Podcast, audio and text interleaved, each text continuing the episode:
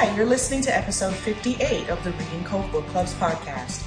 If you're a book lover who may be interested in joining our online book club, please visit our website at thereadingcove.com. For September 2015, we're discussing Swimming Lessons by Mary Alice Monroe. So, hi, I'm Millenia in Florida. I'm Roberta in Georgia.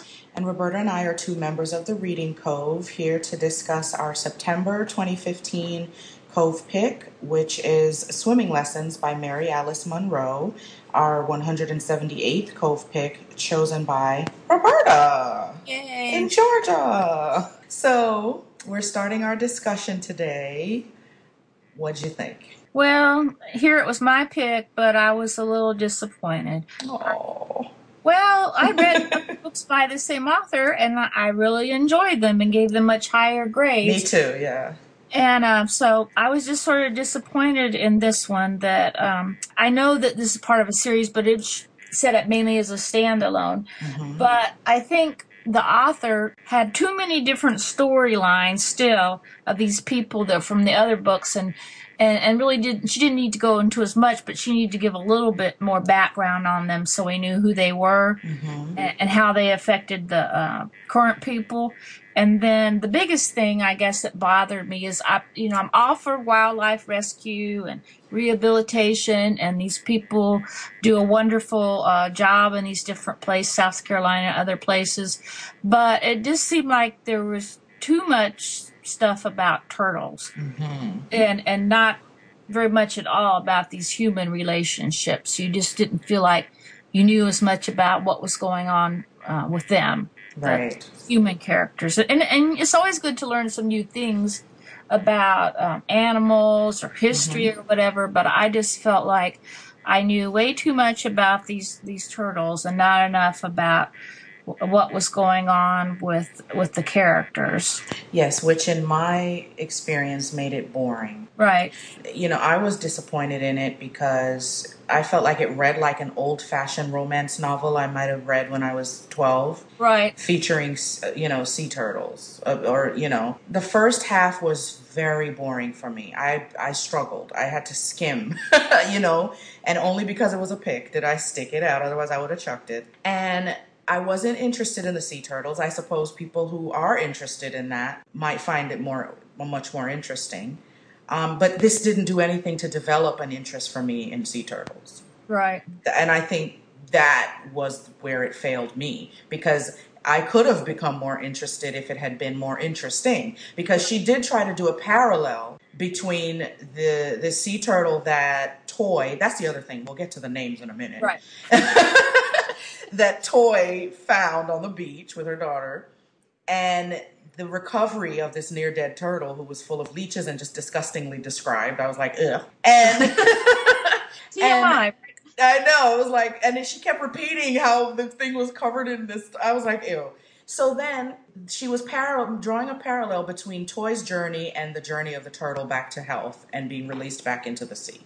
So I can appreciate that, but it still did nothing to make me more interested in sea turtles and loggerheads or, or whatever. right But you do learn a lot about it, you know, from from the the story. I don't know. I felt the the writing and the plot felt really sophomore type of thing, and the tension. There was no tension really because I was never when when the little girl, little Lovey, yeah was um kidnapped or not kidnapped, but she was gone. The father took her, and then he couldn't bring her back because the the what's her name was in the hospital and couldn't meet him, and so everybody thought he w- yeah yeah thought that she was kidnapped. So anyway. When, when we didn't know that he wasn't trying to kidnap her, I never real there. I still didn't feel any tension. right I wasn't ever really worried that something was going to happen, and Yeah. I think that's what it missed. if they'd wanted to use him like that, you could have almost have been more suspenseful if it Mhm. looked like he was going to, Exactly. you know, kidnap her, but then something happened, you know, something needed to happen where he thought, no, no, I can't do this. And, you know, he dropped her off again. But- Right, and that may have been too predictable. like if he if he really was, you know, oh, I'm going to take her, then Yeah. it, we would have said it's too predictable. But so the fact that he didn't mean any harm, and then you know some of his problems were exposed by it, by them calling the police, and oh, he has this statutory rape thing out in California, so he's now acting out of fear by not bringing her back. Right. Um, that was that part was good, but I think it could have been handled better where we felt more feared about her well being. Right. That was right, supposed to be the whole point. right. Um, and then Toy happens to be off in the Caribbean or wherever she went, Costa Rica. Costa Rica, Yeah. and um, not being able to get the phone call. You know, where the hell were you that they couldn't get a message to you that this was happening? You know, and then her relationship with Ethan, there was absolutely no spark there for me. I felt no chemistry or interest in their relationship. It was just like whatever. Yeah. and then the names were so cheesy and too on the nose. It's like t- what toy? Why is her name Toy? I know. I never understood that. And then Little Lovey and Miss Lovey, and it's just too on the nose. Yeah. Like you're trying to be so cutesy, and it's like whatever. The comments from everyone else in the group. I don't know. Has anybody said they've enjoyed it? Li- Cheryl. Yeah. I think Cheryl said she was enjoying the sea turtle Yeah. stuff. I'm not sure anyone else is. I think most of the comments were like boredom. Right. for the Which- first half. Nicole said it got better in the second half, which I agree. It got a little more interesting. Yeah, Right. It did. It did pull you in a little bit more in the second last half of it. But like I said, I, I expected to be more like some of her earlier books, and I guess you shouldn't put certain expectations on things because hopefully most authors, each book's going to be a little bit different. Different. Yeah. Yeah. Mary Alice Monroe. You know, I recommend most is the one I recommend most is Sweetgrass. Right, right. Um, I really enjoyed that book, and some of them have been hit or miss. We've read um, the book club. right. which I think was enjoy- well enjoyed. So she's more of a hit author, I for me, I think, than Yeah. a miss. But sometimes when she goes off into these special interest based stories, Uh-huh. like this one's based around, you know, the, the sea turtles. Um, I read another one by her that was based around birds, right. and I had the same issue. I was bored. I, I don't feel like she finds a way to make it all that interesting to people who aren't already interested in that. Right. And it's well reviewed, I must say. Oh, Because yeah. when it was when you first picked it, and I went and looked at the reviews and everything, it's like over four stars on Amazon. So you know surprised. there are enough people out there who enjoy it. Yeah. So that's good. And I mean, and like she said, she has a lot of fans. I Mm-hmm. think especially people who like the uh, low country of South Carolina, because you know that's that's a really kind of a neat place. It has a lot of history and things people can relate to. Right. But like I said, you can't, you know, you can't be hundred percent sure just because of the reviews, because people do have uh, conflicting ver- visions of stuff. Because the a book that our member Cheryl um, picked for the bonus book this past time, um, Embers. Mm-hmm. Uh, you know, I enjoyed it. It wasn't the best thing I read, but I enjoyed it. But it, I was looking um, on Goodreads to see about what people thought, and the average, the it averaged out to only like two point something. I thought, whoa, Oh, there were some real haters in there. wow. So you you know you just you never know.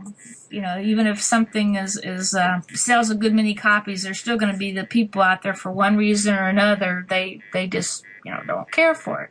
Right, right. Yeah, the only other thing I was thinking about is I know Toy didn't come from the world's greatest, you know, home life or background, but she basically seemed like a very intelligent woman that, Mhm. despite intelligent and less than.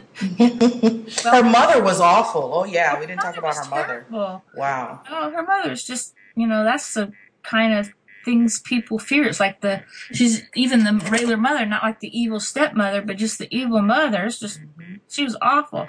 But at the same time, that he- um, you'd think after that Toy had seen all this stuff and and uh, every all this had happened, I could see as, somebody in that situation where they have a really bad home life. A lot of times they tend to go out there, you know, looking for love, and but it's in the, all in all the wrong places. But they're just looking for someone to love them and be there with them. But it just seemed like Dar- even for her bad situation, that Daryl was just way below uh, Toy, you know, in so many ways, you know, intellectually and other things. He was just sort of a redneck who could sing a little bit.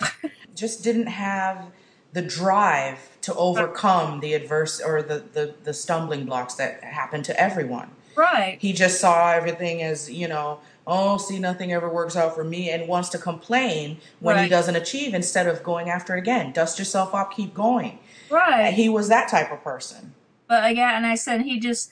Uh, you even wonder why did he come back to see Toy and his daughter after all this time? But I think it's just more like he was in a, a, a down, you know, slide again financially and otherwise. So maybe he just thought he could move in with them and have some support. Cause Well, he had to get away from the California problem. Well, yeah, that, well, to that you know that bad thing too, but just in general, why he came specifically to Toy. But I think uh, it's also because he used up all of his chances with his mother. You know, it was his Yep. mother. She knew how he was too. That she, She had enough of him. yeah, she and everything. So, and um, Toy was so worried about losing custody of of little Lovey, but I don't think any judge with you know who had a half a, a sense would give uh, the daughter to him because he No. just has a really bad uh, reputation. Much less this thing about this statutory or you know possible statutory rape thing. He just you know is just not the kind of guy you want raising a, a young sweet girl. No, and Toy was young herself Right. and just trying to was just learning basically how to be a mom right. and how to be um, confident and secure in herself as a woman. Right. So, and having just lost Miss Lovey, right. um, it was a new period in her life, and that's what I think was being illustrated with the turtle. Right. That she she had to let go of some things and and be able to be a little bit more independent, find her own way, and, it seemed like she was. and heal. Yeah, and know. heal from everything that had happened. So. Mhm. And her mom, I mean, when she went to her mother and and it was all that was revealed, like why they don't speak or why they don't have a good relationship, I just thought that's you know that's a huge thing for a toy or Yeah. anyone when when your mom is that person who would say you were asking for it. You, you know that you he was he was it wasn't his fault. It's your fault. And if your daughter's missing because it's you, because of you. It's your own fault. And it's just like oh my god. She has to you know really overcome that that kind of um, attitude. yeah and the fact that it's your mother so you cannot Yeah. have a relationship with that woman No, unless she gets help and changes that you'll never Right. be able to have a relationship with her if Toy's mom is ca- capable of really changing, I think Toy's the one that's just going to have to be, you know, as much as it hurt, let her go and then Mhm. go on with her her other her life yeah her life with Ethan and with um, Cara and her husband. People Right. like that who, oh, and Flo too. Mhm. People that really and truly do uh, love her and care for her and you know help her out when she's in a pinch. exactly So you sometimes have to make your own little family like that because your your quote real one or your biological one is is not doing you any favors, not doing you any good. But it's got to be very painful. yeah and i must say i did like um cara Yeah, who was struggling to have a child of her own. I did like how she was very supportive and very faithful, I guess, yeah. of Toy to Toy because when her brother was trying to force her to like say, you could be making a lot more rent on this place right. and than what you're making and that'll benefit you and he was making a good point like you know how Right. long are you going to have her here living almost you know for next to nothing Yeah, and um, she and you know she refused to hear it or to, to change anything yeah. and i thought i like that i thought that you know that loyalty that's the word i was looking for yeah, loyalty. loyalty to toy and you know as an extension of her mom and and what toy meant to her mom Right. um, I liked that, and you know that's exactly what Toy, someone like Toy, who has you know who's now motherless, Right. that's exactly the kind of support she needed to get on her own two feet. Right, Yeah. right. To see that there are people there willing to he- help her and just not, you know, think, well, sorry, can't help you. Got to take care of my own, you know, personal needs here. Exactly. Yeah, I like. I did like that part. So Yeah, and her problems, you know, with her fertility, that was sad. And that's why she loved little Lovey so much. Right. And I was concerned there for a bit when she wasn't approving of Toy allowing Daryl back in the picture. Yeah. Cara wasn't, and I kind of thought, oh no, I hope she's not gonna like tell her she can't live there if she. Right. And I'm glad that she did that. Does not did not happen. Like she No. didn't go in that direction. And you could see her feeling that way too. yes. Like you're saying, even though we're glad it didn't happen that way, you could see her feeling that way because pretty much that Daryl had just flown the coop. Yeah. So, you know, most people would say, well, you just don't need to let him back in your life because he did, you know, nothing to help you before. And the way it looked, it, I don't think she was going to be seeing any child support out of that man for any time in the near future, if Mhm. ever. I think it was good for Lovey to see Daryl because at least that way she, you know, he may not be the best one, but at least she saw this is my father and this is what happened and just, you know, wouldn't um, mess her up down the road thinking, well, you know, where's my father? Why didn't he ever come to see me? And, or he was in California. You know. no, I agreed with Toy. I actually did agree with the, what she did, Yeah. saying that I I don't want. I'm not going to stop him from getting to know his daughter. right. I want her to know her father, that she does have a father, and here he is. And her breaking up with Evan or Ethan, Yeah. that kind of, I understood that she felt that's what she needed to do. Right. Because she obviously still had unfinished business right. uh, with Daryl, like in terms of her emotions. Like, did she still love him? You know, um, clearly she still knew he wasn't somebody that she should be hitching her post to.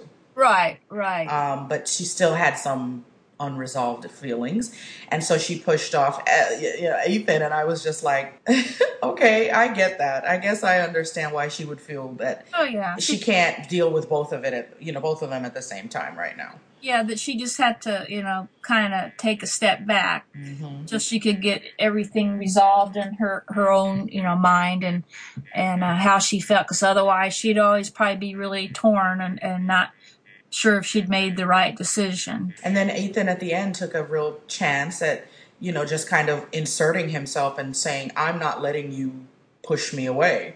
right Because she tried to do it again, you know, and he Yeah. was like, okay, I'm not having it. that can that can be a really good thing, like it ended up being in this book, or it can be a really bad thing. Uh, yeah that could that could have gone either way exactly. but then you know you see he really is a, a man of, of who cares and has Mhm. integrity and you know when he says he's going to do something he'll do he it does it right. you know he he's more in touch with everyday reality so you, you have to like that Yeah, yeah. to accept a child uh, from someone else's previous marriage. Oh yeah, absolutely. Of course, she sa- sounded like she was just a- absolutely charming, Adorable, yeah. Yeah, adorable. So it'd be kind of hard not to uh, be charmed by her. It wasn't like she was some of these little bratty kids you think, oh no, what have I got myself into? Right. Yeah. So that's our discussion of Sweet Misfortune by Kevin Alan Milne. Thanks for tuning in and come back again. Next time we'll be discussing The Girl with All the Gifts by M.R. Carey. Have a good one. Bye. Bye.